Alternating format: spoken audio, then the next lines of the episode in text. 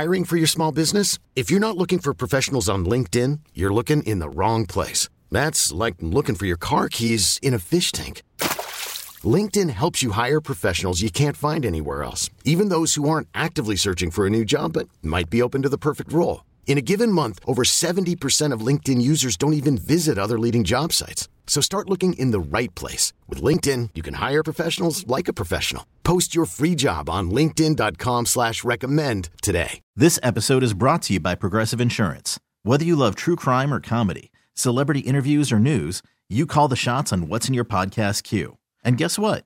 Now you can call them on your auto insurance too with the Name Your Price tool from Progressive. It works just the way it sounds you tell Progressive how much you want to pay for car insurance, and they'll show you coverage options that fit your budget. Get your quote today at progressive.com to join the over 28 million drivers who trust Progressive. Progressive Casualty Insurance Company and Affiliates. Price and coverage match limited by state law. The following is paid commercial programming. The content and opinions expressed do not necessarily reflect those of WSSP, Entercom Milwaukee, its staff, or sponsors. From Lake Michigan to the Mississippi and every river, lake, and field in between. Let's talk everything outdoors. All aboard! Ha ha ha! You're on the crazy train! All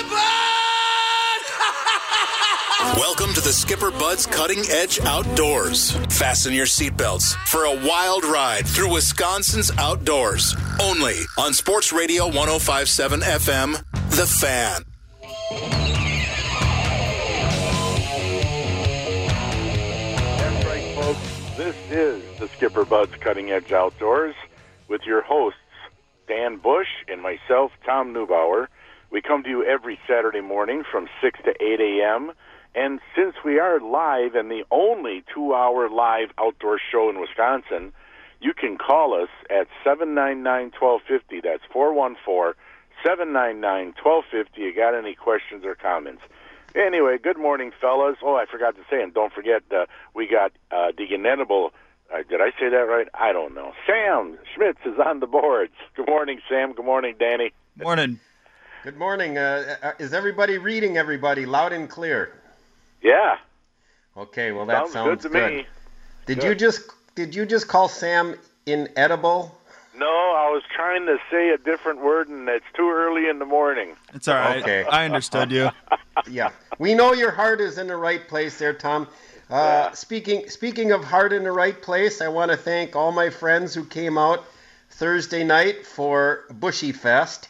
Uh, t- I- and I'm sorry, Tom. I, at the last minute, I was going to call you, but then I thought, you know, you're kind of an older married guy set in your ways. You'd probably say, no, my feet are on the couch right now. My wife is giving me a foot massage, but thanks anyway. But I should have invited you out here. Uh, typically, we grill out for the 4th of July, but with uh, COVID, uh, that was canceled. Yet we had all this wild game and everything else we wanted to grill. So we went nuts. I made that. Uh, you remember that brown trout recipe, uh, Tom, Oh, that yeah. you like so much? Yep, Oh, with yeah. the barbecue Pringles. Uh, that was a hit. I made some barbecue squirrel, honey mustard pheasant, and Jake and the gang from Carly's came on over and we grilled uh, these uh, Hawaiian short ribs and yeah, we just had a great time. And then we launched some illegal fireworks. So if the cops, oh, I better not say. No, the, some we saw some strangers come by and launch some fireworks. It wasn't us. Um, but uh, speaking of grilling, Tom, uh, the Weber Grill. Do you know where the Weber Grill first came from? Where did it first start? The Weber Grills? Yeah. Uh, from, I think, Mr. Weber. Oh boy, you are a genius, Tom. So, so the iconic Weber grill featuring the domed metal lid uh, was inspired by a buoy. Because prior to the 50s, they just had like the open grills, like you see when you go to a park, you know, and you just Sure. see like an open kind of a grill.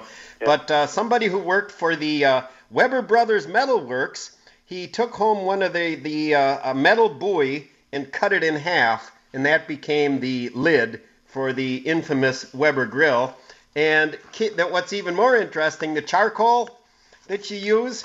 Uh, basically, the, the Model T was made partly of wood, and uh, Henry Ford, being kind of a cheap guy, uh, whenever they'd uh, have scrap wood, wanted to find a way to make money out of the scrap wood. So he asked his buddy uh, Edward Kingsford to uh, use use the wood in some way, and he was a chemi- chemist, and he combined the wood with uh, with let's see some cornstarch and other materials to create small flammable flammable there we go bricks or briquettes.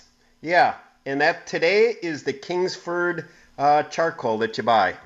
Well, you've been uh, doing your homework this week. Yeah, you know, I just figured I'd impart some knowledge upon the masses here. Let everybody know. You know, we the part of the cutting edge outdoors is not only hunting and fishing, but you know, enriching everybody's life. So that that's that's as okay. I'm done for the day with that, though. No, that's good. I just thought I'd let everybody know what the rundown is for the show today. Uh, after the 6:30 break, we got the the gut report. After the 6:45 break, we got the Hornswoggle, which you can win prizes. And then after the 7:15 break, we got the NFL football picking contest, and you can win a nice prize there too. So that's the basic rundown as far as special events. But Danny, did you see the new hunting regulations this year? Uh, I've looked at a number of them, uh, but there's so many species and so many. There's birds and Yeah. dogs and cats and deer and everything out there. Which well, ones do you What I really like is that instead of having a separate pamphlet for every, you know, for bear, migratory birds, deer, elk, uh, fish. Yeah, I mean, you know, well, not fish, but all the different hunting uh, species. Uh, instead of having separate pamphlets, they have one. I think it's what, eight by eleven, whatever. It's one pamphlet that covers them all, which is kind of nice because everything's in right in your fingertips. Um, but there are some new things going on. Uh, should I just run down the quick list? Yeah, go ahead.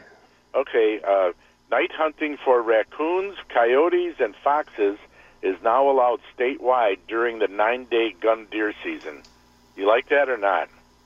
Um, well, actually, um, don't really care to be honest with you. Um, I think uh, looking back on it, okay, I'm thinking that the reason they didn't allow night hunting for those species is they want to avoid people from poaching and shooting deer at night. Um, and now, maybe they're not. to poach deer at night, I guess. Well, you know what? Here's my here's my theory on that, Tom. Those that are going to poach are going to poach regardless. Right. And uh, yeah, so and and if you hear a high power rifle go off in the middle of the night, um, you know there's a difference between hearing a, a, a 22 rimfire long rifle Magnum or a 223 go off to shoot a fox, and the difference between that and a 300 Win Mag in the middle of the night. So or a 3006. So if you hear the aught six, odds are somebody's not blowing a raccoon out of a tree. Somebody's probably poaching. Yeah, right. Well, anyway, that's new. Okay. Another one um, that's new is the hen mallard bag limit has increased from one to two. Um, so based on the U.S. Fish and Wildlife Service season framework. But anyway, so you can get two hen mallards this year instead of just one. And I, I you know, I'm not a duck hunter, so Al Shook is, and I don't know if he's pleased with this or not. Maybe he'll call us and tell us. But I, I that's a good idea. Why not? Um, the ruffed grouse season is closed, so in Zone A. So that that's we knew that was coming. Uh, the So- pheasant season, daily shooting hours on selected stocked public properties, and you better check this out. Whoever you know hunts pheasants on stocked properties, um, it moved from 2 p.m. to 12 p.m. You get a couple extra hours. So, and then you know there, there's some caliber restrictions, but I think it's all the basic stuff as before. So that's basically what they listed as what's new. You know. Well, years ago, Tom, I thought going back 20, 30 years ago, I, I remember one time I was bow hunting and I had a couple roosters running underneath my bow stand just off a cornfield, and that was uh, that was back.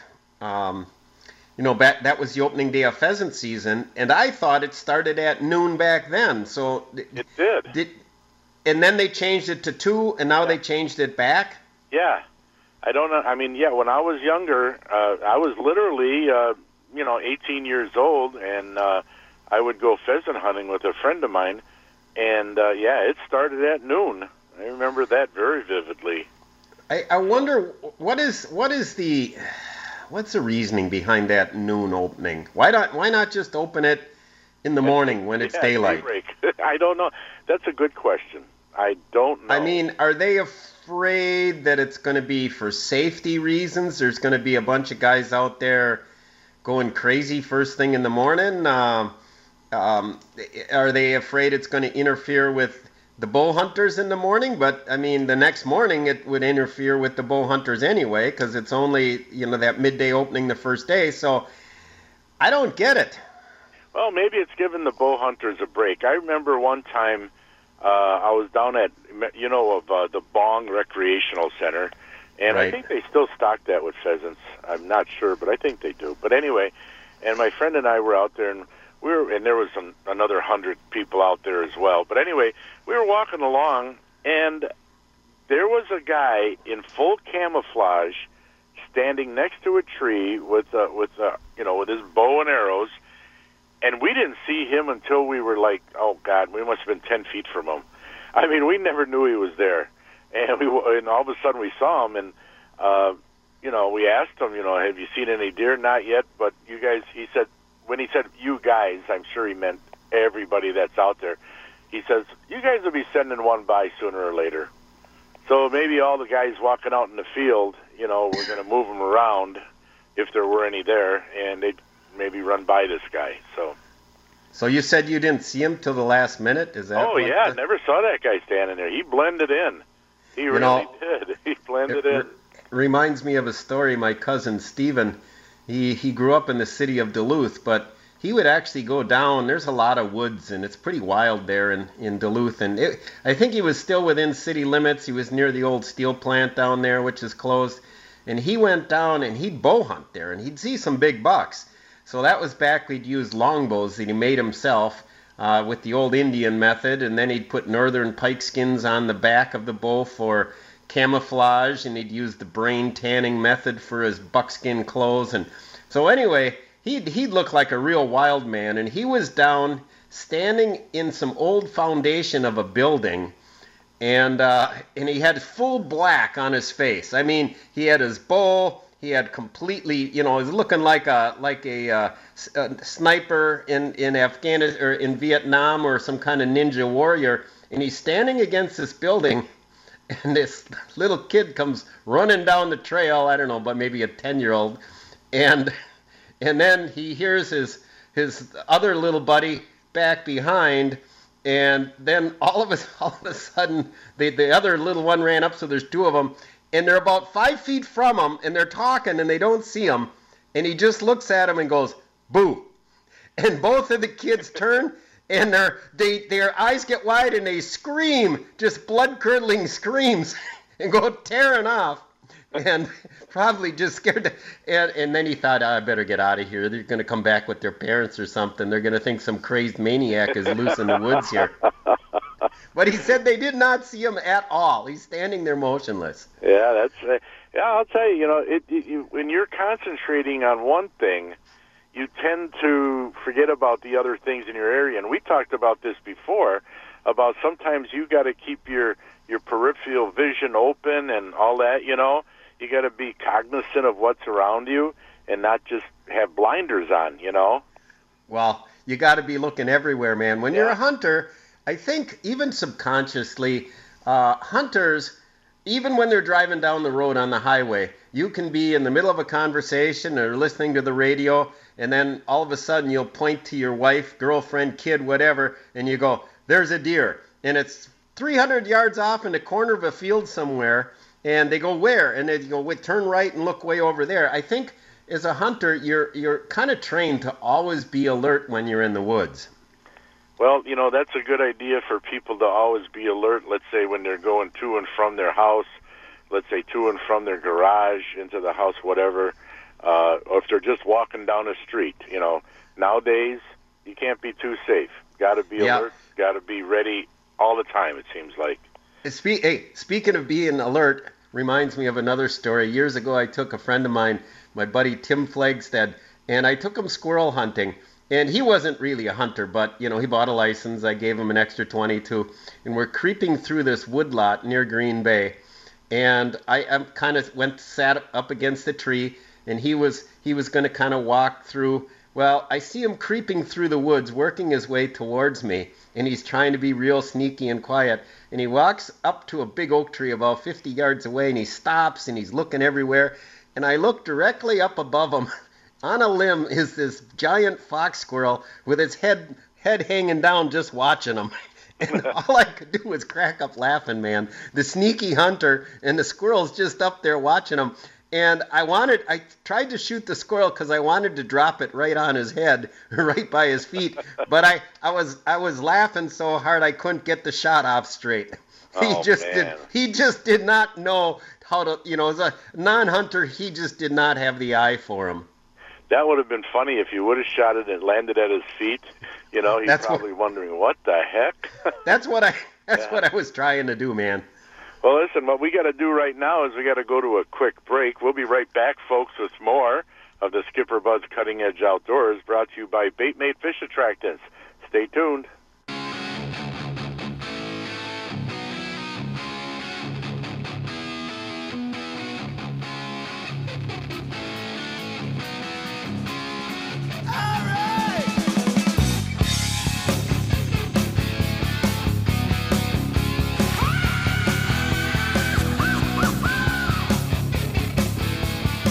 Welcome back to the Skipper Buds Cutting Edge Outdoors. We are presented by Bait Mate Fish Attractant Coleman Insect Repellent. I'm Dan Bush, along with Tommy the True Neubauer. Uh, we want to thank. What's that? Okay. Um, Tom, um, real quick, did I tell you about the big fish I caught this week? Tommy the True.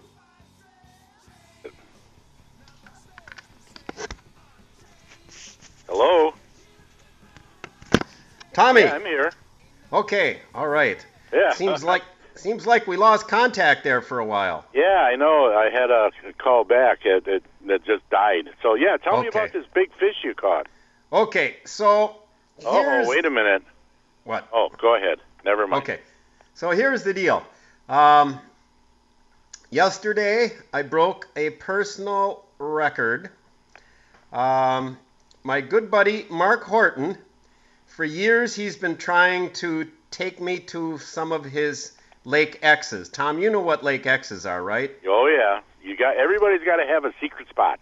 Everybody secret spot, and you know that more than anybody. So anyway, he's got some spots for big bass. So finally, I thought, you know what? Yeah, I'm retired. I can leave at four in the morning. That was the hard part yesterday morning. Leave at four, drive up, and then drive back last night. So we're we were fishing. I mean, it was a lot of work. We had to go back into the middle of nowhere, carrying a little little uh, John boat. There was no boat launch. There was nothing. Uh, but that's why you got to get back into these little spots, right? So anyway, we're fishing, and after a couple hours, he'd caught a few small bass on a swim bait. I put on Tom. Guess what I put on and used? Not a mini mite, a wacky rig worm. No, no, Tom. I got all the credit is due to you, my friend. I put on one of my custom deluxe Tom Neubauer tied Oh. special bass spinnerbaits. All right. The one that you made me years ago, Tom, one of your favorite ones with the orange blades Yep.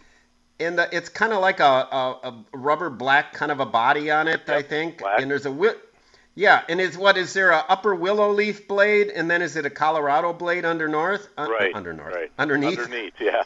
Okay, so anyway, I'm not catching anything, but I'm sitting relaxing. Oh, God, it was a gorgeous, gorgeous day to be out in nature yesterday. Just a great day to be alive. If you were in the woods or you're on the water, anybody listening, you know exactly what I'm talking about. Kind of what they'd call an Indian summer day, I guess, in September.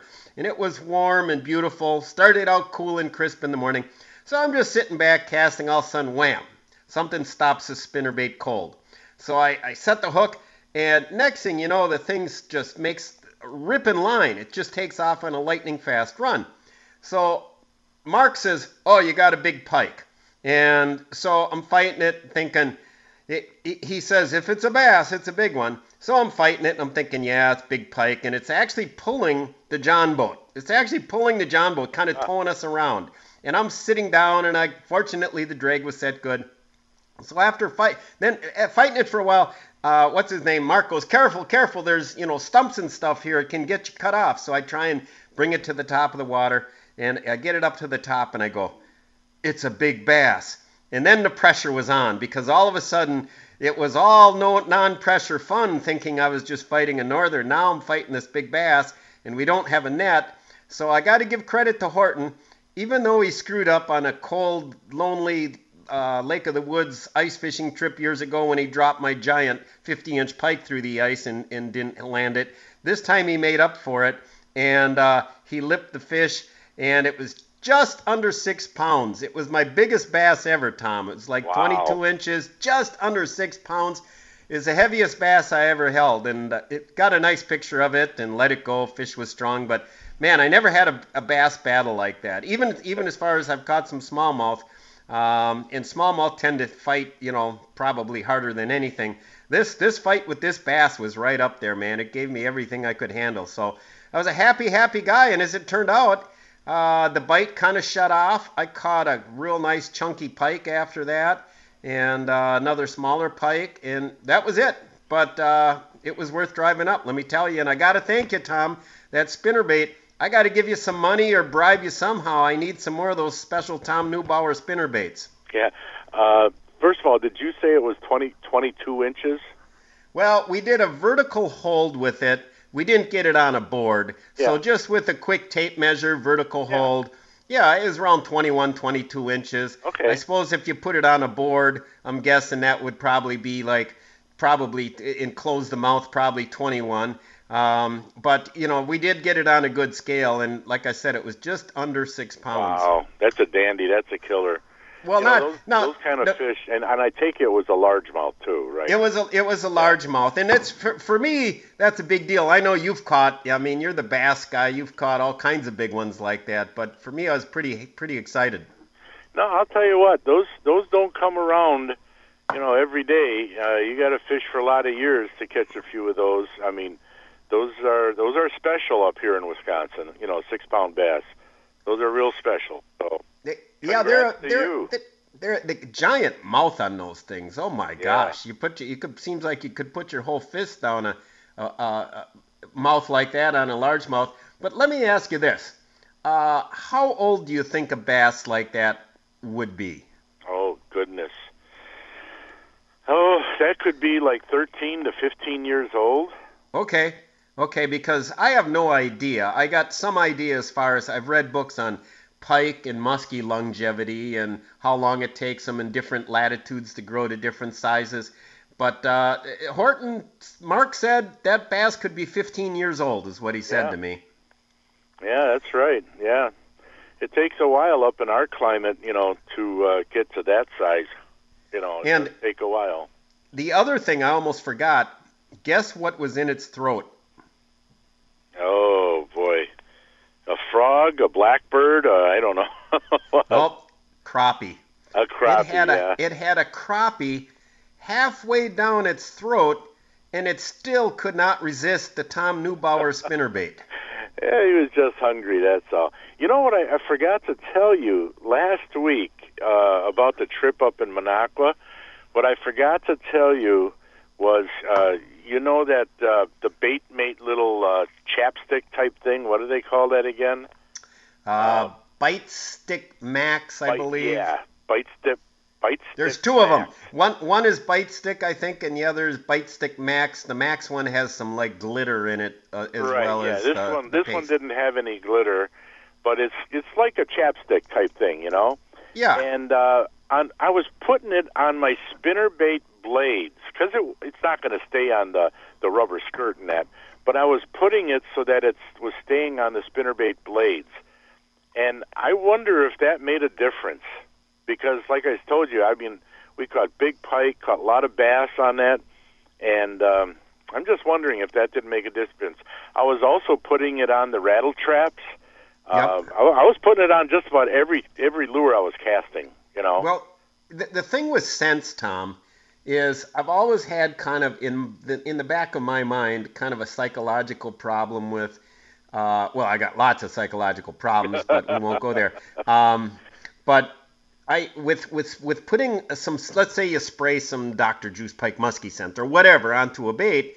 My thought has been, well, by the third time you go run it, casting it through the water, it's just going to rinse everything off anyway.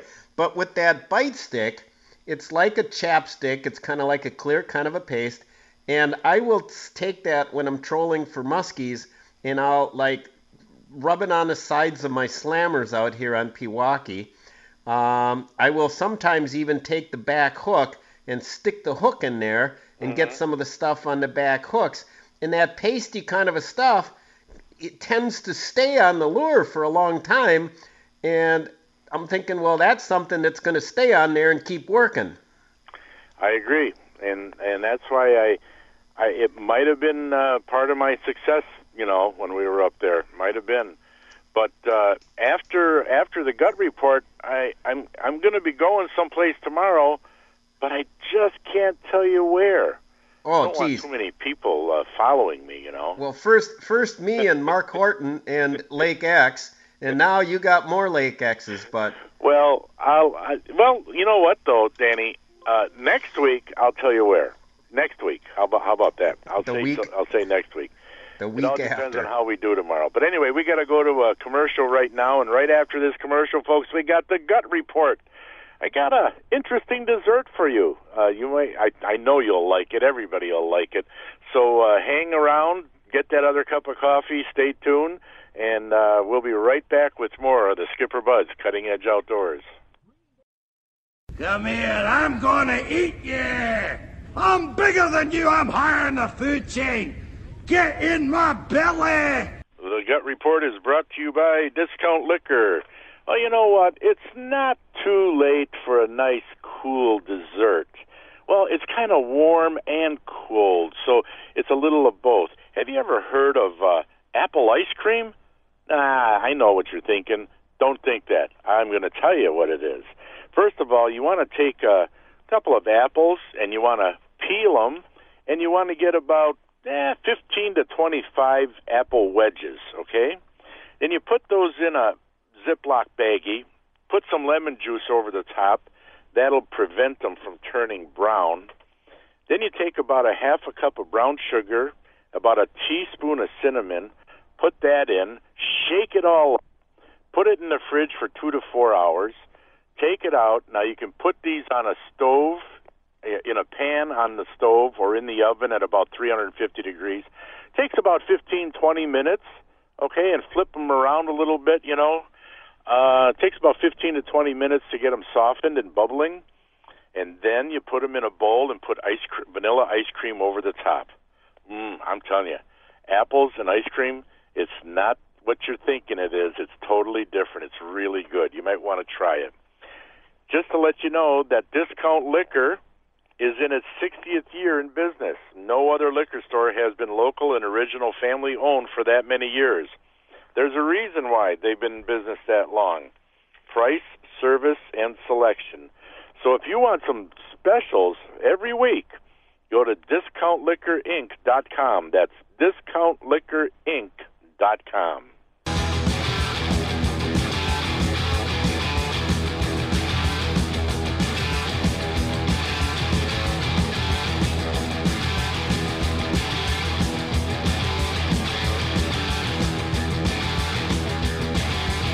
Okay, welcome back to the Skipper Buds Cutting Edge Outdoors. Thanks everybody for listening. We always make it a point to uh, thank the law enforcement officers out there. We've been doing that for years. Healthcare workers as well, first responders, military people. We appreciate you and are behind you 110%, right, Tom? Absolutely. Absolutely. Or as Rocky would say. Yeah, do it, do it. yeah, yeah, that's it. I'm glad. I was waiting for you to say yeah, that. I, Hey, I remember that one show when I was getting you all upset because I kept saying it. me upset? No, never, Tom. Oh, Um, right. So let's see. Uh, September 26th, Tom, is National Public Lands and Hunting and Fishing Day. And uh, but I don't think you'll be able to have a free fishing or hunting license or anything that day. I don't think that's going to happen. But anyway, for what that's worth, I I know that. And uh, there are six million acres in Wisconsin of public land to get out there and enjoy. So if you're not hunting or fishing, maybe put on an orange hat and go for a walk that day while the weather's still nice. Yeah, this is the time of year. This this is a great time of year when you got these crisp mornings like it is today. You know, when I came outside today, I could see my breath. And tomorrow morning, going to be starting early, uh, and I and I know I'll be wearing a, a a little bit heavier jacket when we start fishing tomorrow morning. But I'll let everybody know next week how we did. But tomorrow, we're targeting big pike. Hey. That's where we're going to park it.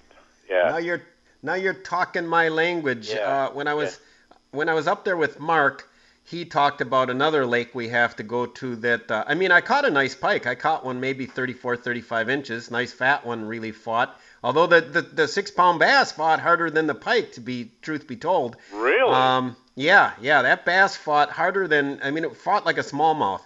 Um, but anyway, he's got another super deluxe uh, lake where he gets 40 plus inch pike, and then I've got another secret spot up in Door County that I saw monster pike this spring that I want to go sneaking off to. So lots of places to go. You know, in in fall, Tom, this fall fishing uh, for a lot of people, they don't take advantage at all because they're in the woods hunting, right? Right. Yeah. So, I mean, so this is the time of year where, you know, big pike move into the weed edges, um, you know, so they're accessible. Bass, I caught my big bass on a weed edge. So, uh, you know, don't put the don't put the rods and reels away quite yet. And then everybody knows about the the fall muskie. Get out there and soak soak a sucker and uh, I caught my heaviest muskie ever back in November out there on a sucker. So lots of great fishing to be had out there right now. Yeah, there is good fishing to be had, and we will have like what you were saying, those Indian summer days where it'll start off cool and be nice and warm, you know, in the afternoon. And but the thing is, is that the later we get into fall, the tougher it is. Except for the muskies, you know, but the tougher it is to find like the bass, the crappies, the bluegills, the walleyes, you know, it just seems to get a little bit tougher because they're using deeper water and they're schooling up. And thing is, is that you know, it, it, it, it's like a lot of the lake won't will be devoid of fish, but once you find where they are, you'll catch a bunch of them, you know. But you just got to be patient and search for them. And let's face it, we don't find them every time, you know. Sometimes Well, those little those suckers elude us. That's that's part of the search, I guess. Uh, another thing I wanted to mention. Um, I was talking to Mark yesterday. He was in a bait shop uh, a while back, and uh, a guy came walking in and and said to the guy, "Have you got a scale?" And the guy goes, "Why? Yeah. wha- What do you got?" And he pulls out. This guy pulls out this enormous crappie. Now I know we were talking about big Yeah. crappies before. He said it's just ginormous. And when they weighed it, it was within two ounces of the state record. Wow. Yeah, and So and you pro- two two pounds ten ounces. is that okay? So the state record is two pounds twelve ounces, right? Uh, oh well, wait a minute, wait a minute. It's either Wait, two okay. eight or two twelve. Check with your technicians. I'll, I'll check, at the next check- commercial break. Yeah. Well, you check with have your people get on that, Tom. Yeah. We got people. we got people. So yeah, so two ounces away from it. Holy moly! How long was it? You know, I, I want to say he said 18 inches, but I can't remember for sure. Yeah. Um, just can't remember. It was a little bit of boat talk, which, uh, you know, we had. Oh man, like I said, it was a gorgeous day yesterday. But speaking of uh, bundling up, Tom, yesterday morning when I got out of the truck, it was 36 degrees. Oh my goodness. Yeah, oh my goodness is right. 36 degrees. I looked at my truck thing. I'm like, whoa, am I glad I brought this down vest? And I wore sweatpants underneath my uh, my other outer my uh, army pants. And uh, I'm telling you, it was a little chilly. But then we got our exercise, lugging our gear, and then the sun just came up, and you know by the afternoon I was sweating. So taking down the Powerade to keep from getting dehydrated. But yeah, this time of year, definitely take advantage of the old uh, layer system. And you can't overdress, you, but you can certainly underdress for a trip in the woods or on the water. So make sure you have more clothes than what you need because you can always take it off. Yeah, you know, tomorrow we were talking about you know using live bait, but you know it's such a hassle getting live bait and dealing with it and all that. But I figured, you know, those uh, the Kalen, uh, oh boy, uh, jerk minnow, the Kalen jerk minnow, on like Yep. about a quarter ounce jig, you know, eighth ounce to quarter ounce jig. I can drop that down along these deep weed line edges, you know.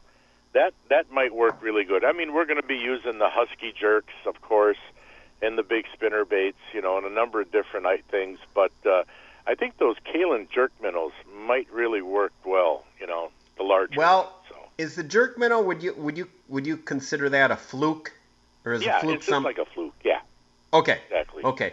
Because Mark was using that and did catch a couple bass yesterday.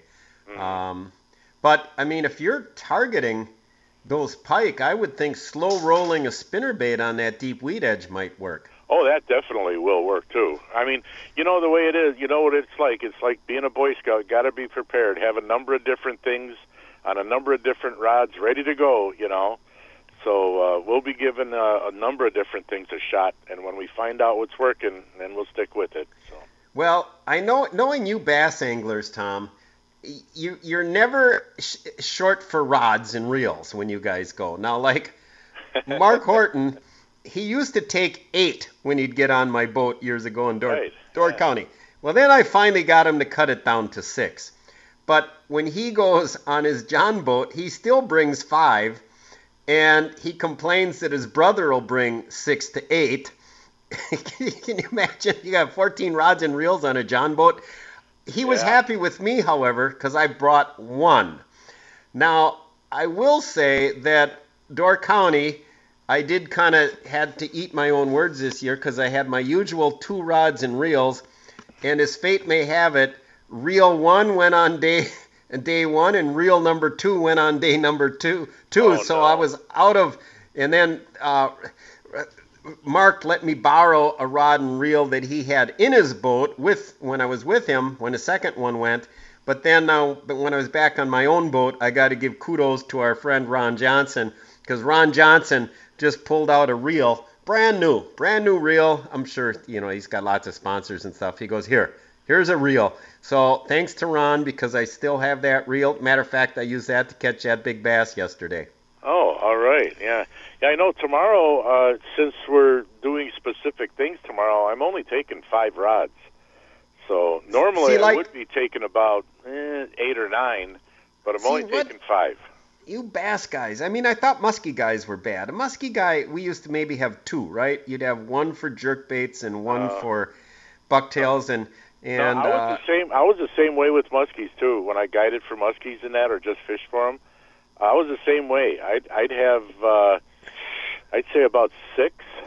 you know, I, I know it sounds silly, but you know, got a different lure on each one. You know, so Well, I can see Tom if you're. uh, uh, That's one thing I noticed as the bass guys is there's so many different tactics. Like if they're not going for the spinner bait, uh, let's try a buzz bait. If they're not going for those aggressive baits, let's slow down and use a fluke. Let's use a uh, let's use a Plastic tube. worm, Let's use a grub. So you guys, and now if you're in a tournament, you don't want to waste time tying stuff on because it's not as easy like a musky guy can just clip one on the leader. So I can see how just to be able to switch from one to the other, you guys like that versatility in a tournament. I guess that kind of carries over to your fishing when you're not in a tournament, I guess.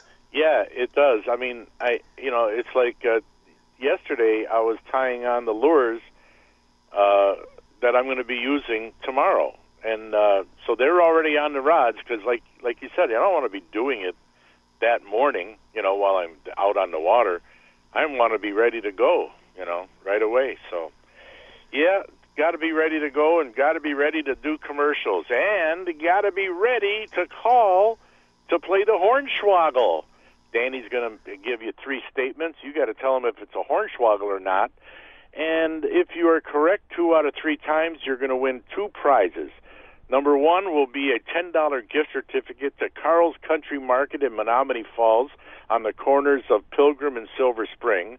You don't want to miss that place. I mean, that's a great $10 gift certificate. You're also going to get a really nice prize package from Bait Mate Fish Attractants and Coleman Insect Repellents. So if you want to play the Hornswoggle, call right now 414-799-1250. That's 799-1250. Call now.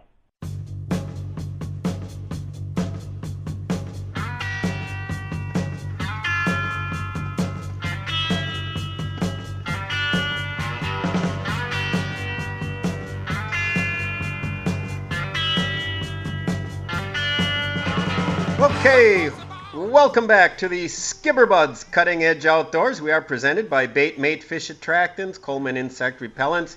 I'm Deluxe Danny Bush, single straight white wealthy landowner from Douglas County, along with Tommy the True Neubauer. Just had to get that in there. And right now, we have our long anticipated, world famous Hornswoggle contest. And Sam, do we have a lucky contestant? Yes, today our contestant is Kurt from Sussex. Kurt or Kirk? Kurt. Kurt. Okay, all right. Not Captain Kurt. Kurt. Good morning, Kurt. Good morning. So, you know how this works? You bet I do. Okay, and here we go. Today's topic is cats. Let's talk big cats first of all. Cougars. Let's talk cougars. Uh, there have been no, there have never been any cougar sightings in the state of Wisconsin. Hornswoggle or no hornswoggle? No cougars ever seen in Wisconsin. Hornswoggle. Hornswoggle. That's right. In a little bit, I'm going to talk about one cougar's journey once we're done with the Hornswoggle segment. Okay, uh, cougars. Uh, cougars mate for life. Hornswoggle or no hornswoggle? No, Hornswoggle. No, that's a hornswoggle. That's a hornswoggle. I know geese kind of mate for life, maybe a few others, but uh, those cats, you know, they're pretty promiscuous as far, as far as I know. Okay, you're one out of two. Uh, and the next one cougars. Cougars prey primarily on smaller mammals. They do not really uh, prey on deer. Hornswoggle or no hornswoggle? They do not Hornswoggle. prey. Hornswoggle. Okay, you got her. All right. Actually, those goddamn cougars are pretty big and strong there, Tom and Kurt, and they can prey on whatever they want, I guess. So, Yeah, except the bear. Yeah. Okay, Kurt, uh, make sure Sam I Am gets your information and uh, you'll get that stuff sent out to you. Okay, thank you very much. All right. All right. Thanks, for listening, buddy. Yeah, just All right. to uh, let people know that uh, Kurt's going to be getting that ten dollar gift certificate to Carl's Country Market there in Menomonee Falls, and everything meat and sausages and more. They've won more awards from for sausages than than anybody I know of, and of course, bait mate fish attractants, Coleman insect repellents. Boy, I'll tell you, um, you know, uh, what can I say? The stuff is good. It works. Well, I'll No? tell you what. A couple of things, because people ask what. I think we've mentioned this before. I have definitely seen Tom when I used the game fish. Now I know they make a panfish formula, but when you and I used mini mites way back when, and we were catching some pumpkin seeds here off the pier, it did seem that when they kind of they quit hitting, you'd uh, freshen it up with a spray of the bait mate, the the garlic and salt, and it just seemed like the next cast out they'd grab it and hold on longer. So it did seem to definitely make a difference. The other thing that I like to do is when you're in the boat, and Ron Johnson, he mentions this if you've listened to his commercial, um, it, it, to eliminate uh, it, eliminate order orders. In other words, in in addition to maybe just being you know a fish attractant, let's say you get some sunscreen on your hand or whatever. I like to rinse my hands in the lake, and then I'll take that garlic and salt game fish and I'll just spray it on my hands and just rub it around like hand sanitizer, and then I feel much more comfortable handling my lures and so forth afterwards. Yeah, I gotta thank. I'm I'm sure she's not listening, but Jennifer Whitecheck, uh, you know Jennifer, right? Yes. Yeah, she sent me. I, I called her up, uh, and I wanted to, uh, you know, buy a couple of bottles of the garlic and salt spray because I'm telling you, it's hard to find right now. I mean, there's a lot of things in the ind- industry that with this COVID uh, virus that it's hard to find. and when you do find uh, some of the bait mate, it's uh, kind of expensive. So I asked her if I could get a few bottles. Well, she was real nice to send me a pro- uh, care package of a bunch of different things. So I got to thank Jennifer up there at uh, Bait Mate for doing that. I appreciate that. So, and I've been using uh, it. Yep. One thing I will mention for our listeners, uh, we will be uh, hitting the top of the hour. Hard to believe, an hour, two hour show, one hour goes. It's amazing how fast things Yeah. go when you're having fun, I guess.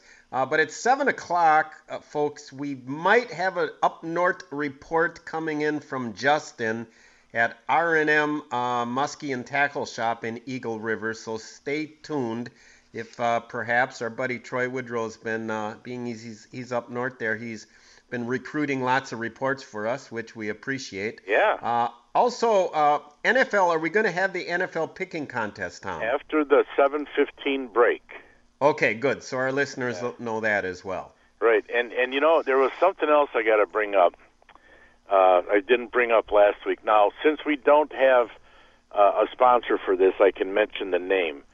Now, you've been to Kwik Trips, Danny, right? There's one out by you. It Yep. seems like Kwik Trips are always busy. Uh, they got a lot of good stuff inside of them.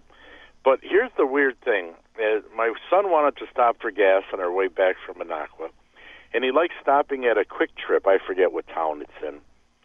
We we get to the Kwik Trip, and there was a waiting line. They must have had I don't know eight lanes for pumps. There was a darn waiting line. They were all full, and there was a waiting line. So he said, "Well, I'm not going to sit here and wait." One block away was another name brand gas station. I don't want to say who. Name Well, brand why gas not? station. Why can't you say that name brand That- gas station? There was eight pumps. eh, I should say eight lanes and all these pumps, and you know, not one car there. Not Yeah. one. I I, I, have mean, and and I'm and the lady inside said, she says, well, you know, the Kwik Trip they sell hot food, they sell donuts, they sell everything over there, and that's it, it hurts their business. Yeah. Well, I'll tell you what, where I go hunting uh, up by Sparta, Wisconsin, uh, for years there's been a, uh, it's a, a it's it's the Sparta Co-op. I don't know if it's a Cenex or whatever it is, um, but they uh, were kind of a Kwik Trip before Kwik Trip existed. They got all kinds of cool stuff Yeah. in there as far as all the food and so forth. But they remodeled, made a real nice uh, place there. But then a Kwik Trip is open just a block away. Um, and Kwik Trip does tend to seem to be busier, but I go to this other one because it's not as busy. Uh, they got if if you ever get a chance, uh, it's exit by Highway 27 there in Sparta. Go in there. They got great flannel. I'm wearing one right now. They got these great flannel or kind of I don't know fleece shirts, the check, checkered plaid kind of patterns for like 20 bucks a piece, and they got some real cool hoodies and stuff. So uh, I bought a hunting jacket for a gal there years ago. So I, it's a place I would highly suggest if you're on the road. Uh, Kwik Trip is nice. I like that. They're they're they're they're clean. They got good food and so forth, so they have a lot to offer. But I will say that if I'm in kind of a stressed out mood, I do not like driving into the parking lot of a Kwik Trip because I feel like I'm in Lambeau Field's parking lot right after a Pack- Packer game, and my head's on a goddamn swivel. You know, cars coming in, out, trucks, this and that. Um, my biggest kudo for the Kwik Trip is their uh, air pump pumps for the air.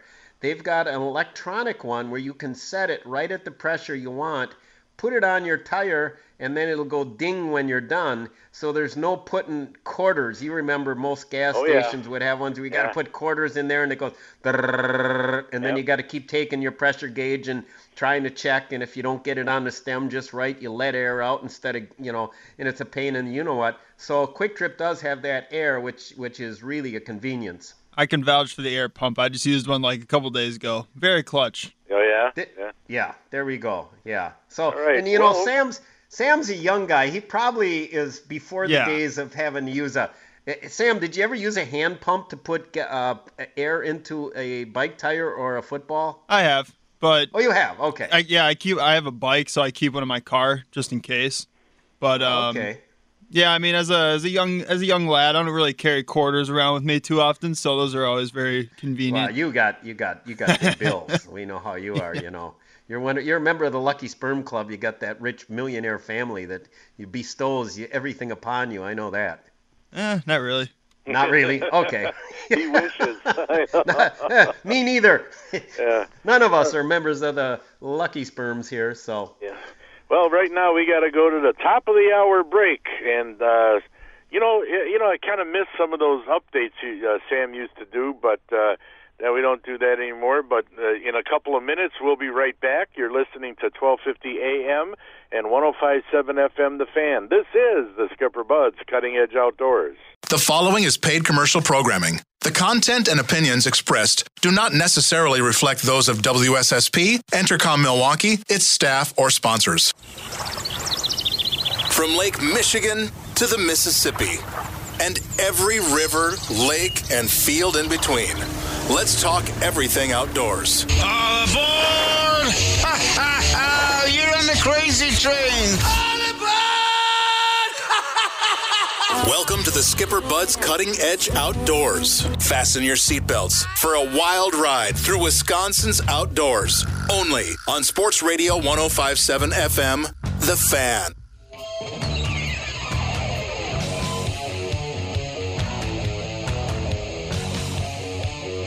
Well, he's Dan Bush. I'm Tom Neubauer. Sam is on the boards. And uh, you are who you are, sitting wherever you are. Anyway, if you want to get in touch with us, this is a live show, so you can call us at 414 799 1250 right here at the Skipper Buds Cutting Edge Outdoors, where we come to you every Saturday morning from 6 to 8 a.m. Live and well, definitely unrehearsed. Anyway, good morning again, fellas, and folks Hey, out hey. there in Disneyland. Good morning to you too. Hey Tommy, we've we've got a, a report. We've got Justin from R and M Muskie and Tackle in Eagle River on the line. Awesome. Good morning, Justin. Good morning. So, uh, So- what's the temperature up there in Eagle River? We're at uh, about 28 right now. Holy moly! Yeah, it's a little chilly. Oh, gee. Is there is there skim ice on is there skim ice on the lakes? Nah, not yet. We're getting there. Oh jeez. So is muskie fishing pretty good? Yeah, yeah, it has been. Every, uh, it's been uh, been real good this year, actually. Yeah. What's some of the big ones being caught? Uh, we've seen some. Uh, I have, honestly, I haven't seen a whole lot of real big ones here lately, but people are getting a lot of fish. Uh, we did have a guy yesterday bring in a picture of a nice uh, 46 inch tiger that he got out here on the Eagle River chain. Oh, really? Wow. Yeah, that was that was a nice big fat one. Yeah. Hey, just let me ask you this, Justin. Yeah. If you were gonna tiger, uh, uh, yeah, tiger. Uh, if you were gonna try and get a tiger muskie, where would you suggest? Because I was thinking about this the other day. I've got a lot of big muskies. I've never got a big tiger muskie, and I was thinking now that I'm retired, maybe I ought to go out west to Utah or one of those states where they get them. But I know there's some in northern Wisconsin. Where would you suggest? You know the the Eagle River chain and and the Three Lakes chain have really been putting out a lot of tigers here the last couple of years. Uh, we've been, I, I mean, the, the last fish that I caught last year at the end of the year was a tiger, and uh, we've got four tigers in my boat this year. Uh, a lot of guys that I know that are guiding, or I mean, they've, they've got quite a few tigers this year. There's been quite a few of them caught here just on the chain. Wow. So- the so- other place I heard of, of course, is Vieux Desert. That's that's always known for them. Yeah, that's where the the world record Right, came right. out of. But yeah, there's uh, it seems like every year somebody gets a big tiger out of Utah. Okay, that I, I remember that a couple of years ago there was a guy named Jeff something or other. He was down from around uh, Beloit or something uh, area. I think he was a guide, and I remember years ago he got a fifth. I think it was a 51 inch tiger out of Vieux Desert. I think I saw it in Wisconsin Sportsman or Badger Sportsman magazine. Yeah, actually, I I uh, you I mean Jeff Jeff Van Remortel. I think you're talking about. Uh, yeah. But yeah, yeah, one of his guide clients uh, a few years ago. That one was only, God, I forget what it was, a quarter or a half inch off of the state record. And Now- that, but that one actually came out of North Twin, I believe. Okay. Okay. yeah, now, was, uh, when you say that was a big one. you said you got your last one of the year was a tiger. Are you guys getting those tiger muskies on on suckers then in the in the fall? Is that My my last one last year was on a Suick, but uh, but yeah, that that guy yesterday said he got his on a sucker. Yeah. okay? Okay. So so the Eagle Chain, North Twin, Vieux Desert. Those are all s- some viable places to go and get yeah. tigers. And I believe those those those have to be natural tigers because the DNR does not stock them anymore. Yeah, no, they do not. They're all they're all natural now around here. Uh, they don't. The DNR doesn't do much for stocking muskies around here anymore. So anything that we've got's natural. So as far as for your the fall fishing, um, tell us a little bit about your shop. I imagine you got the suckers for anglers. Uh, I'm sure there's other people fishing other things other than muskies. Can you kind of explain about your shop, what you offer, yeah. where you're located at? Sure. Yeah, we're uh, we're we're on Highway 70, uh, Highway 70 West, um, just east of Highway 17 when you're coming into Eagle River. Uh, but yeah, I, I actually just bought R&M, the the muskie shop here in May of this year. Um, we, we've got uh, everything that uh, you can think of right now. We carry uh, as much as we can right now for for muskie. We're trying to expand a little bit every year. Um, we've got a a good bass selection, good walleye, good panfish selection in here and that. Obviously, we we are focusing on muskie fishing, but we've got a little bit of everything for everybody. We got all live bait, uh, crappie minnows, fatheads, leeches, night crawlers, uh, and obviously we carry as many suckers as we can get every week. Have you got a lot of? Had, uh, 150 suckers delivered yesterday, so we should be stocked up for the weekend.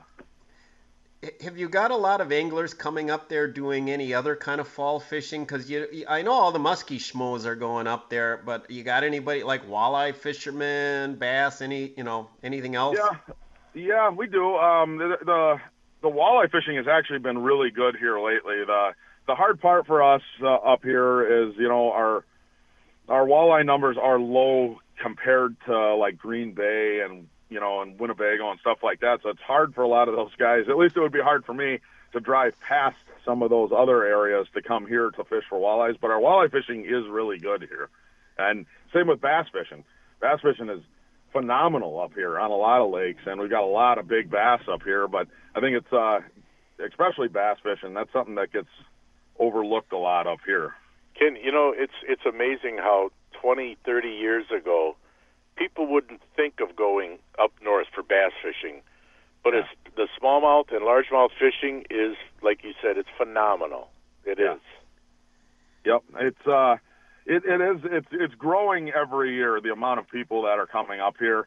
Um, I've worked at a couple other bait shops here in town before I bought this one, and uh, I know it, it, the other ones that I've worked for every year, their their bass selections keep getting bigger and bigger, which ours will too here now. But yeah, it's uh, it's a it's phenomenal bass fishing up here. Um, and it's too bad that more people don't know about it because it, it really is awesome and it's fun. And a lot of the lakes that you can get on, you know, a lot of times you can get on a a bass lake where you've got a really good shot at getting, you know, 20, 21 inch smallmouth and big largemouth, and oh, yeah. you'll be the only boat out there.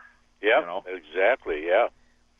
Well, especially we've you know, just especially the smallmouth. That's really taken off up north. Really big. Yeah. Yeah. Justin, Yeah, we've got 20,000 listeners listening to us right now, and you just mentioned, well, I don't know about 20,000, but you just mentioned a lot of people don't know about the bass fishing. Uh, you, you said there's both largemouth and smallmouth. Uh, can you maybe name a smallmouth lake and name a largemouth lake off the top of your head that you might recommend for anyone going up there?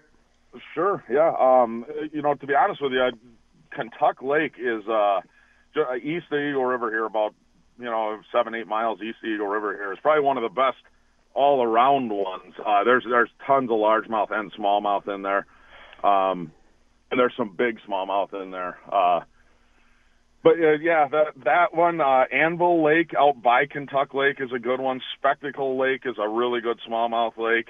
Um, they're all right right around here. The Eagle River chain's got some smallmouth in it. I wouldn't, I, if I was going to fish on the Eagle River chain for anything but muskie, it'd be walleye. The, there there are some smallmouth and largemouth on the chain here, but there, there's not a big number of them. I, I don't I won't guide out there for them, but when you do catch them out on the chain, they are big. I mean, they're they're nice stocky fish. There's just not a lot of them.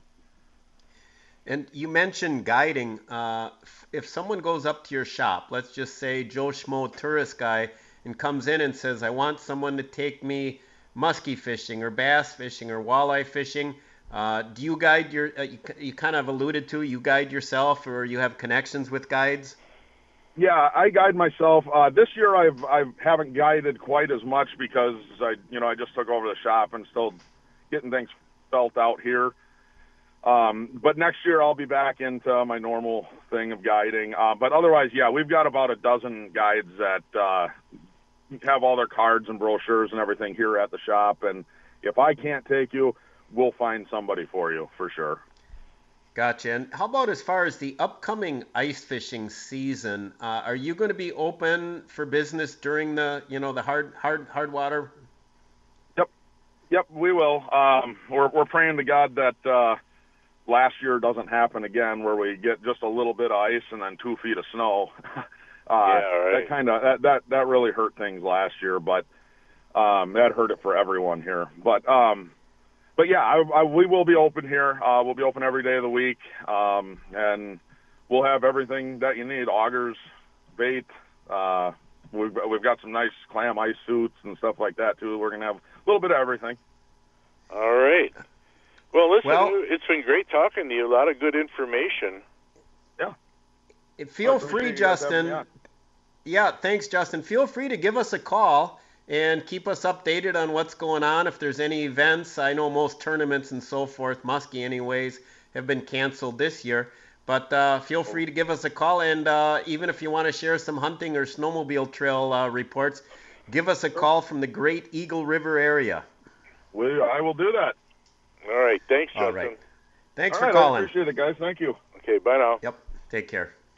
And with that, we got to go to a commercial break. And now we need a contestant for the NFL football picking contest. Sam is going to look up the point spread. You're going to pick who you like according to the point spread. And then Sam's going to pick, Danny's going to pick, and I'm going to pick. And all you got to do is tie or beat us, and you will win that $10 gift certificate to Curly's Waterfront Pub out there on beautiful Pewaukee Lake. Probably see Danny out there maybe having a beer or two, you know. So, anyway, uh, be a caller now, 799 1250. That's 414 799 1250. And play the NFL football picking contest. We'll be right back.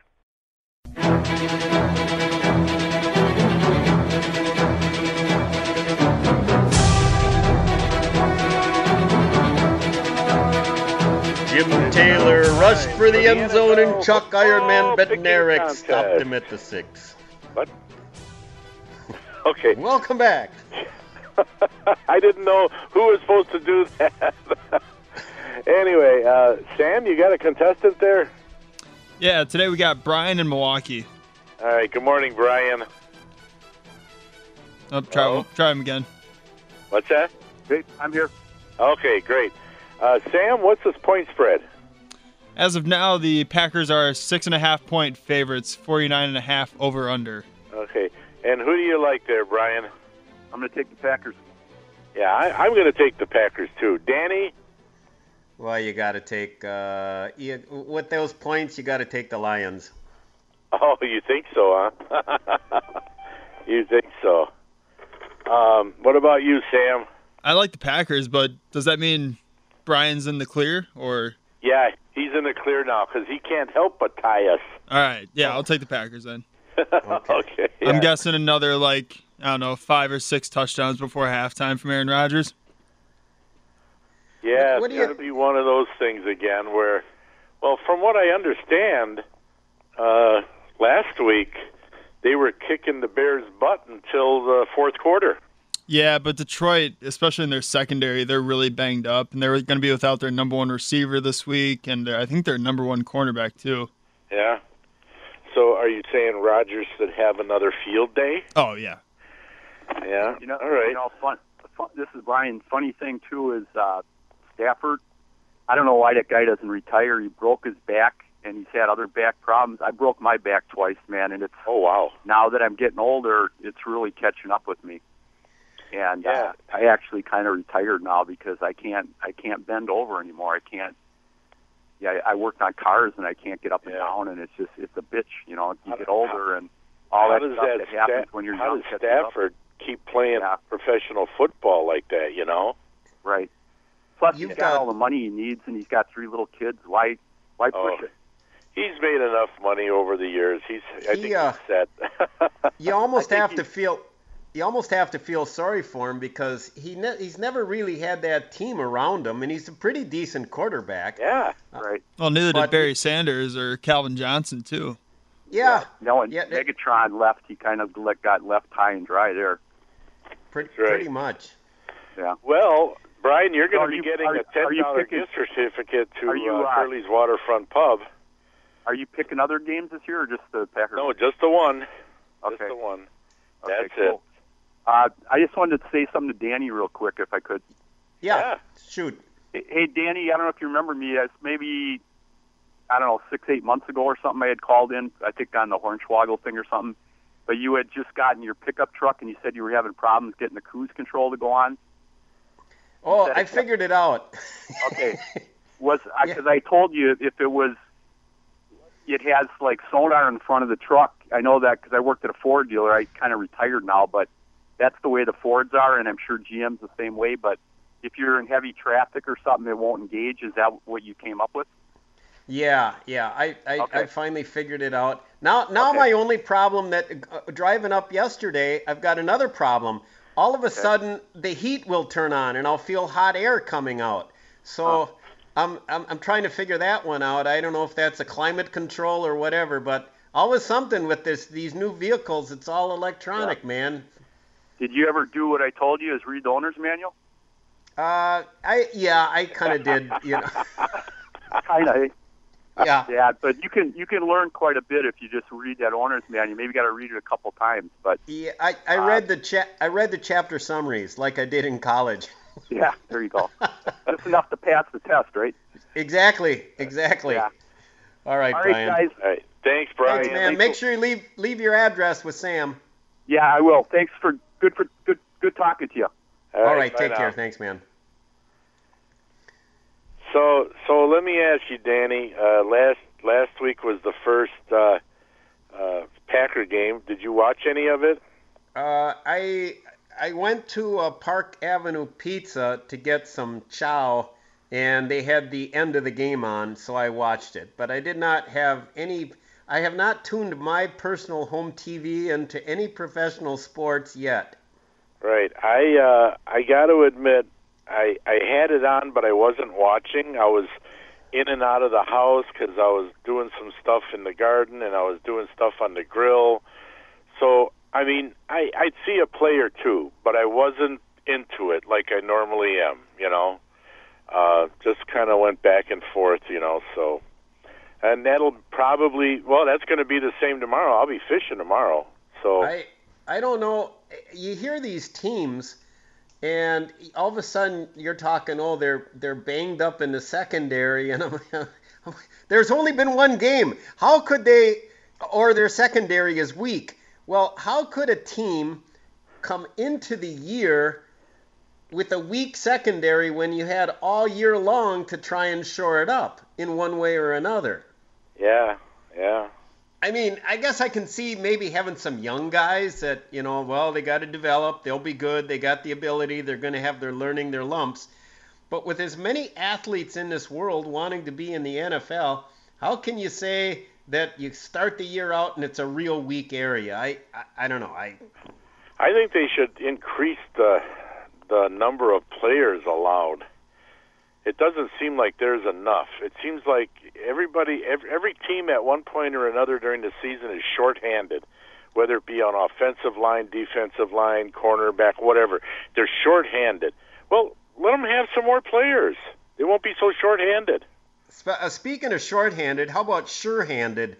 I saw that Detroit Lion receiver drop that ball in the end zone, and when you break it down by how much they make, how many targets they get, Yeah. and how many balls touch their hands, I'm guessing that that could have been a fifty to a one hundred thousand dollar dropped ball. Yeah, that was the that was their rookie running back, their second round pick for this year. Okay. So to Yeah. be fair, it was a running back, but no, yeah, he that was that was the game winner right through his hands. Yeah, well, You he's just- a running back. He's not a receiver. No, listen, you're a, you're an NFL football player.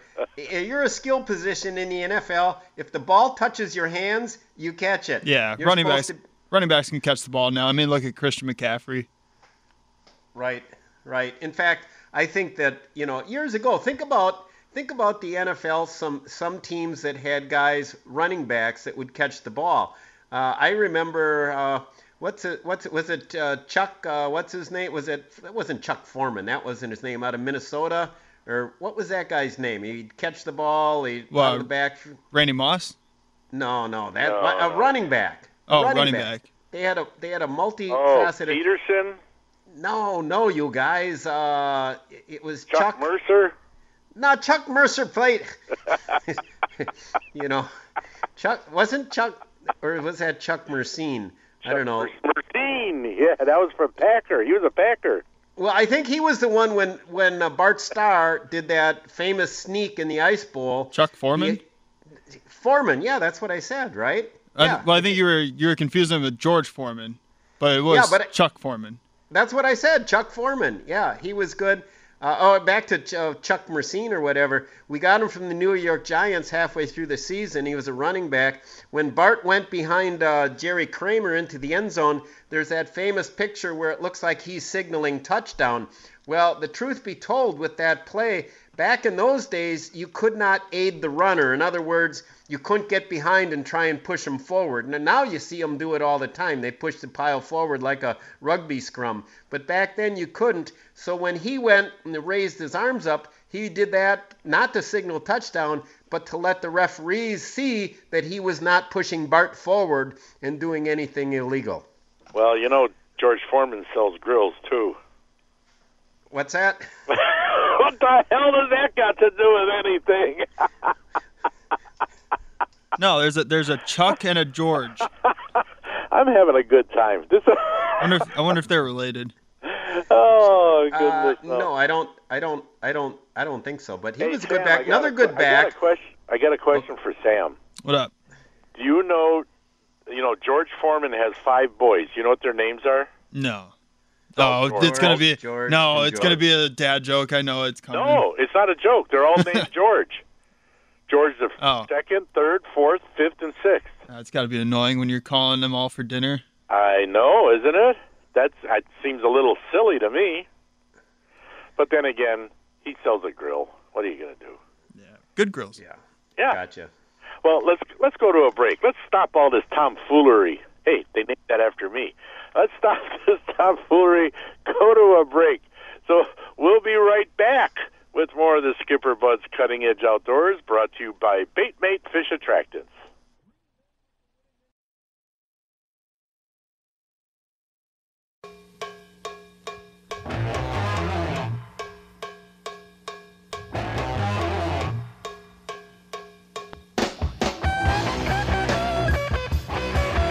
Okay. Welcome back to the Skipper Buds Cutting Edge Outdoors. I'm Dan Bush along with Tom Neubauer. We are presented by uh, Bait Mate Fish Attractant Coleman Insect Repellent. And on the line, we have the greatest bait shop in Green Bay, the greatest bait shop in Brown County, heck, the greatest bait shop in Wisconsin. We got Smokey's on the Bay. Good morning, Tilke. How you doing, you guys? Good morning. Doing good there. Hey, what's Good. going on? We meant to call you a couple weeks ago. You told me lots is happening up there. Uh, what's what's going on with the walleyes, muskies uh, on the bay there? Well, well, what's good news is the walleyes are starting to come in the river system, and you know, right in front of my shop there, a lot of guys fish offshore, and you should see the walleyes go, those guys are catching just on night crawlers right off the shore. So that's good. So they're starting to migrate into the river system. Uh, perch are doing really good out of Bayshore and out of Ganos, and I mean they're catching some nice perch. And the muskies are just starting to snap. Gotcha.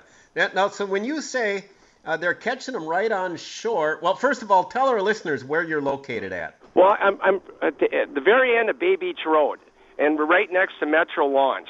And, uh, and there's like uh, they call it the wall out here, and a lot of guys when they fish off the shore, they're fishing up the wall, and there's a warm water discharge right there. And uh, the walleyes are starting to come in, and it's amazing how many of these guys are catching. And they're just like throwing a night crawler on the bar, Yeah. like I used to fish for carp. Yep, yep, that's exactly what they're doing. You know, you got your hook and you put a split shot up about maybe uh, 12 to 18 inches. Let the split shot hit the bottom, the night crawler float up, and that's what they're catching them on. That's amazing. Had you told me, Tilkey, you know, growing up in Green Bay in the 70s, that I that anybody would ever be fishing for walleyes in the Fox River, I would have told them, you know, they were smoking some funny stuff. Yeah, it, it's crazy. It's just crazy. And now perch, when you talk about the perch fishermen, where did you say they were getting those? Well, they're getting perch. You know, okay, they're catching perch here at the mouth also, but then the hot spots are uh, Vincent Point, right out of uh, out of uh, Bayshore Park, and then out by Ganos. They're catching some nice jumbo perch. Now, are, are, that's that's from boats, I'm assuming, or, or can you get them from shore? Yeah, yeah, but you you can get you can catch some perch from shore here on on, on this river and the Duck Creek River, but uh, they're catching more, you know, from boats coming out of Bayshore and going to you know fishing the big reefs and stuff out there on the east shore and the west shore. And then for the walleye fishermen, are they still going to be out there trolling out there in the lower bay? Yeah, what they're doing because you know that natural flow of the river doesn't go straight out like people think. The Fox River, it loops around the east shore and, and whips out towards Point Sable. So as it gets colder, those fish are migrating back into the river system, and then they follow the bait fish in that current. And so guys are trolling out on uh, University Bay. Mm hmm Now, are they using crankbaits, uh, night crawler harnesses? What do they prefer? No, crawler harnesses. You know, it's, it's getting a little bit too cold for that. So, you know, the preferred bait right now is probably like a number nine flicker minnow, that type of bait. And for our listeners there, you've got a lot of custom color ones, right? That are the special Oh, yeah, ones yeah, that are working. We we have over a hundred and I don't know over 150 custom color uh, flicker minnows and flicker shads. And as far as uh, yeah, we got and then we can paint whatever you want painted. okay, okay. Uh, musky fishing, you got custom color. You were telling me you got some special baits for those too. Yep, I got custom uh, colored uh, tyrant raz shads, uh, uh, tyrant zars. Uh, we any anything you want custom painted, we can we have here available at the shop, and the hot colors. Gotcha, gotcha. And now, as far as uh, live bait, do you have any live bait? Uh, yeah, we got minnows, you know, regular minnows for the walleyes and, and uh, perch minnows, and then uh, we're just starting to get the suckers in right now. Suckers are being hard to get again this year, Uh-oh. but uh, we do have suckers. All right. Well, I know you're busy at the shop there, Tilkey, and Yeah, thanks I, for checking I, I got in. like ten. I got like ten people in here right now. They're I'll all let looking you- at me we'll like I'm you- crazy. Well- Well, you are crazy. We know that. But uh, thank, Yeah. thanks, thanks for jo- joining us, and uh, we'll have our listeners come on up and see you. Yeah, Okay, thanks, thank you guys. Have a good day. You too. Take care. You know, Danny, now's now's a good time now in the whole month of October uh, to get up there on that Fox River between uh, Green Bay and De Pere. It's a it, this is a good time now when that water temperature starts going down and like Toki said. Well, see, first of all, there's always walleyes in that river, even in the summer. There's some that are like regular residents, okay? But in the fall, you get an influx of more walleyes and uh boy, I'll tell you, you, you you're not going to, you know, probably catch that 12 to 14 pounder, you know, that big egg-laden female, of course, but you will catch a lot of those fish that are anywhere from 18 to 28 inches. You know, you're, you're going to catch a lot of nice fish, and uh, this and and here's the other nice thing, it's not as busy in the fall as it is in the spring. And if Well- you go, and if you go, Danny, when there's a Packer game on in Green Bay, uh, there, there's there's very few boats on the river then. Very You're the only boat on. You're the only boat on the Fox River.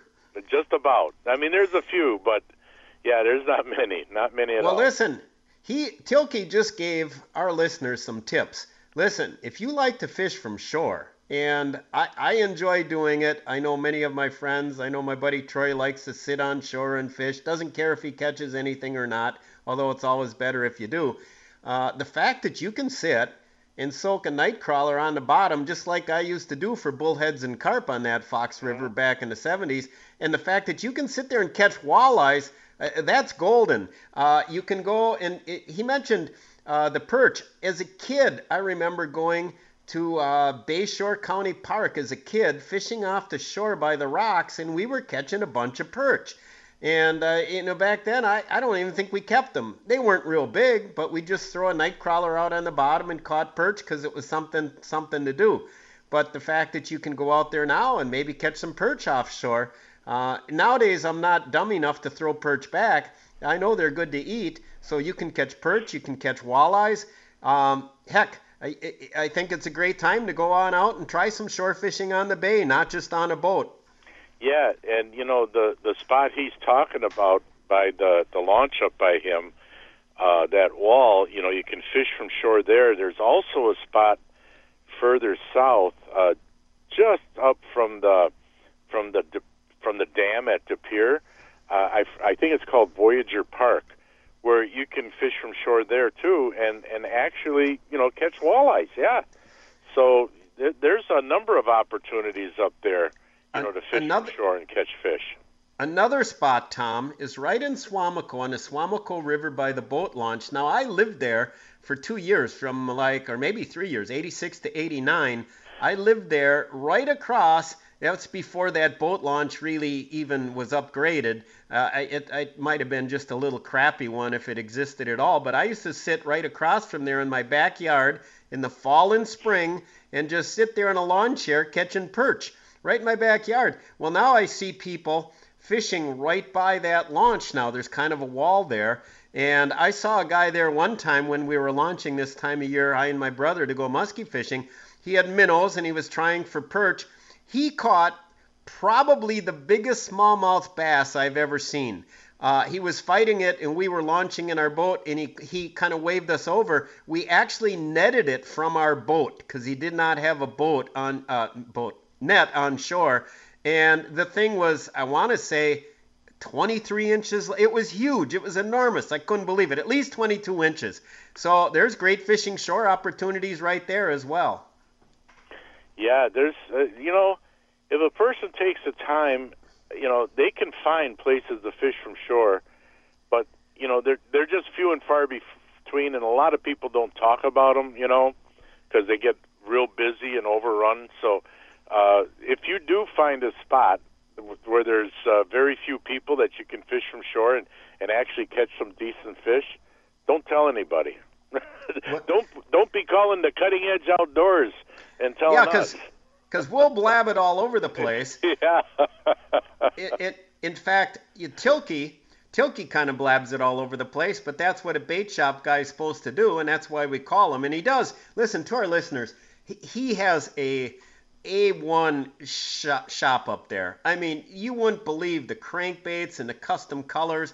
So definitely make it a point. It's by the boat launch, right by the mouth of the Fox River where it goes into the bay. If you kind of go down the road where Bay Beach Park, amusement park is, and just kind of head your way, I guess you're heading north, uh, northwest a little bit. He's right down on the end there, so you definitely should check it out. And what I'm looking forward to doing there this this year, Tom, is Tilkey kind of let the cat out of the bag on this one.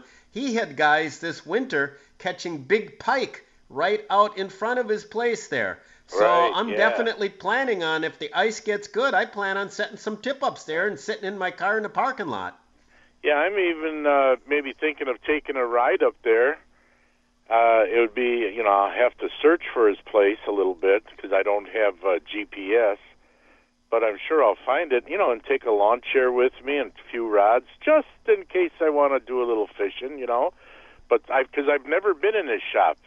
Oh yeah, yeah, you got to take a drive up yeah, there, man. I've never been in his shop, so uh, I should take a ride up there and check it out, you know. Yeah, take talk to your chauffeur, you know, in your limo, Yeah. and you know, have your people drive you up there, and uh, put out the recliner, and you can uh, sit in your little deluxe fishing stand on the shores there, and, and go in and talk to Tilkey. He'll Yeah. probably offer you a beer. and I would accept it too. So anyway, the other thing uh, I would accept is uh, doing our last commercial break of the day. Boy, this time is going fast. So, folks, if you if you got any questions or comments, now's the time to try to get them in at four one four seven nine nine twelve fifty. He's Dan Bush. I'm Tom Neubauer. Sam Schmitz is on the boards, and we'll be right back in just a few minutes.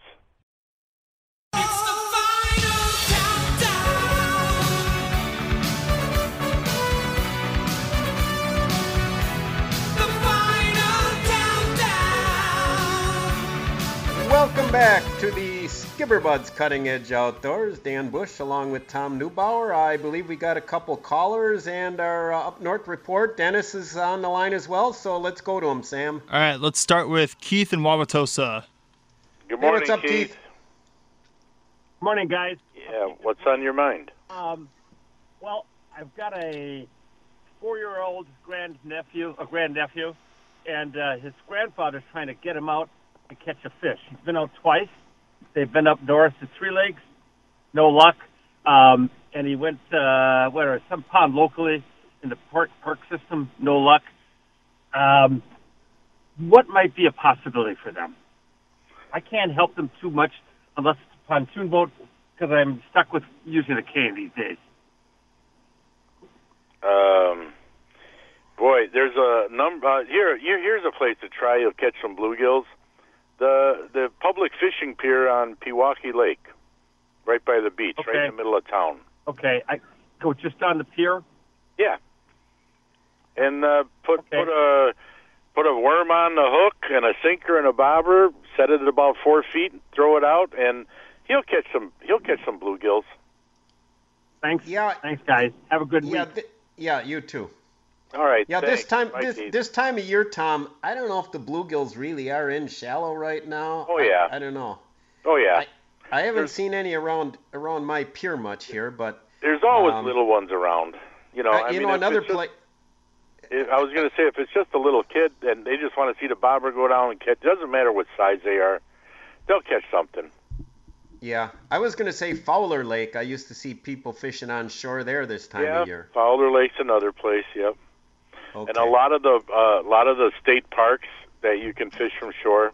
So there's a lot of areas, a lot of areas. Although this isn't the best time of year to do it necessarily. No, necessarily. not the best. No.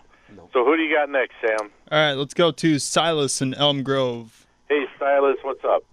Good morning, gentlemen. I was just wondering if you had any tips on reducing scent when you're bow hunting. Well, I'll tell you. Go ahead, Danny. Well, I'll tell you what. I know some guys are fanatical about it. Um, I, it's very hard to, I think, totally reduce all your scent, but things that you can do that are simple without going crazy. Uh, wash your. They sell they sell the detergent and stuff for you to wash your clothes in, right? They sell the special stuff for deer hunters, but Right. you don't have to go spend a lot of money for that. Go to the grow, go to your pick and save or wherever and buy the detergent that's free and clear. Now, most laundry detergents have both dyes in them, which kind of brighten the UV quality which appar- of your clothes, which might be visible to game, from what I understand. And they've got perfume scents, and you don't want to be washing your clothes and that stuff. So I just get the free and clear, uh, free of all dyes and perfumes for washing all my clothes, and I start that in August. Uh, I'll still wash my towels and the extra detergent I have left over that has all the perfumes and stuff. But for my clothing, I do that. Uh, you, they do have. Uh, you can go get some unscented uh, Arm Hammer, uh, you know, deodorant to use that. Uh, take your clothes and maybe store them, hang them outside a little bit, or throw them in a big giant, uh, you know, plastic container. Throw some leaves in there, or whatever. Kind of get it kind of a, you know, more of a earth scent. Uh, and then you can kind of use some of the spray stuff when you go to your go to your tree stand. Rubber boots are recommended, and then maybe kind of spray around your neck and area. Apparently, you got a lot of scent that comes from your neck area. Maybe kind of spray some of your clothes or whatever. Make sure the stuff you're spraying is safe for your skin. And uh, and that's about it. Yeah, you could just be as careful as possible. And and then if you are hunting a spot where you know a big buck is and the wind is wrong, don't even hunt it that day. Hunt another stand. All right. well, Well, I thank hope that covers it. And now we have uh, uh, we got Dennis Royce, our Boulder Junction connection. Good morning, Dennis.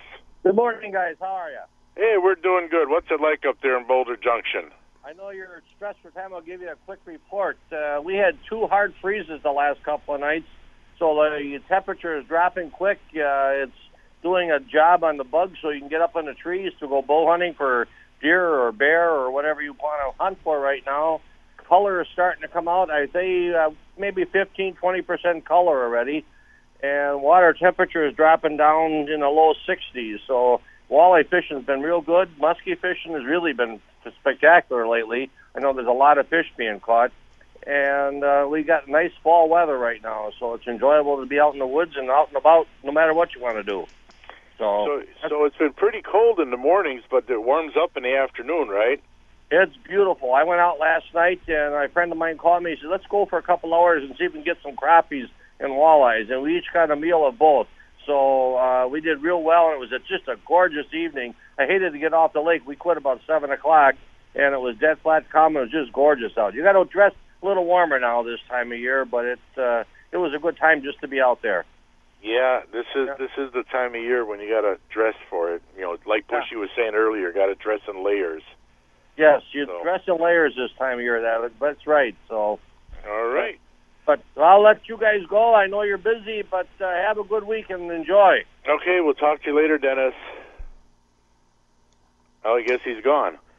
And one and last there he thing- was, Yeah. gone. Danny, one last thing. I think we got another minute.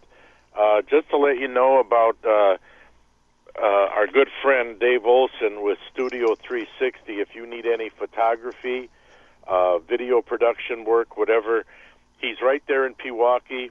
Everything he's doing right now is 50% off. That's what he told me. 50% off of everything. So you want to get a family portrait, pictures of the kids, Halloween pictures, whatever. Uh, Dave Olson at uh, studio360photo.net. Just go to studio360photo.net. All right, that's all I got now, Dan. Uh, uh, Okay, Danny. we got about two minutes left here. I got the ear. Okay. I got the earpiece here, Tom. So I got the voice in my ear. Yeah, Uh, couple the voice. couple of different things I'll mention. Um, Marinette area, Marinette Peshtigo area. They are recommending do not eat the deer liver from deer from that area. Oh. Apparently, there's some industrial chemicals, uh, PFAS, type of chemical used in industrial type things, and uh, Yeah. I think there was some uh, fire extinguisher, some fire, some kind of industrial place up there. There's a radius around there of five miles or something like Yeah. that. Not that you were going to eat the deer liver anyway, but uh, just getting that out there. Some people do, though. You know. I, you know, I used to keep, I used to keep the deer liver, Tom, and uh, liver and onions, man, deer liver and onions, and my uncle used to eat the heart. But nowadays, with chronic wasting disease, I don't know. Even though you can get them tested, I'm not eating any organ meats. I'll just stick to the meat meat. Right, there you go. Play it safe, right? Play it safe. Yep. Well, that's all I got, Thomas. Yeah, that's me too. Uh, I'll tell you next week how we did uh, tomorrow. To all the listeners, thanks for listening. And God bless and stay free, everyone. You've been listening to Skipper Bud's Cutting Edge Outdoors. Hey, go out and spread the love. Do something nice for someone this weekend. Too much hate in this world. We'll talk to you all next week, my friends.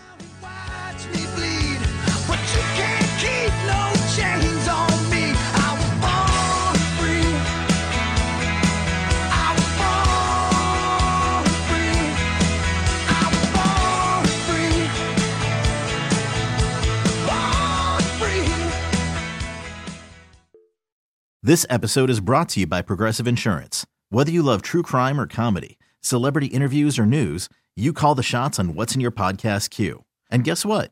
Now you can call them on your auto insurance too with the Name Your Price tool from Progressive. It works just the way it sounds. You tell Progressive how much you want to pay for car insurance, and they'll show you coverage options that fit your budget.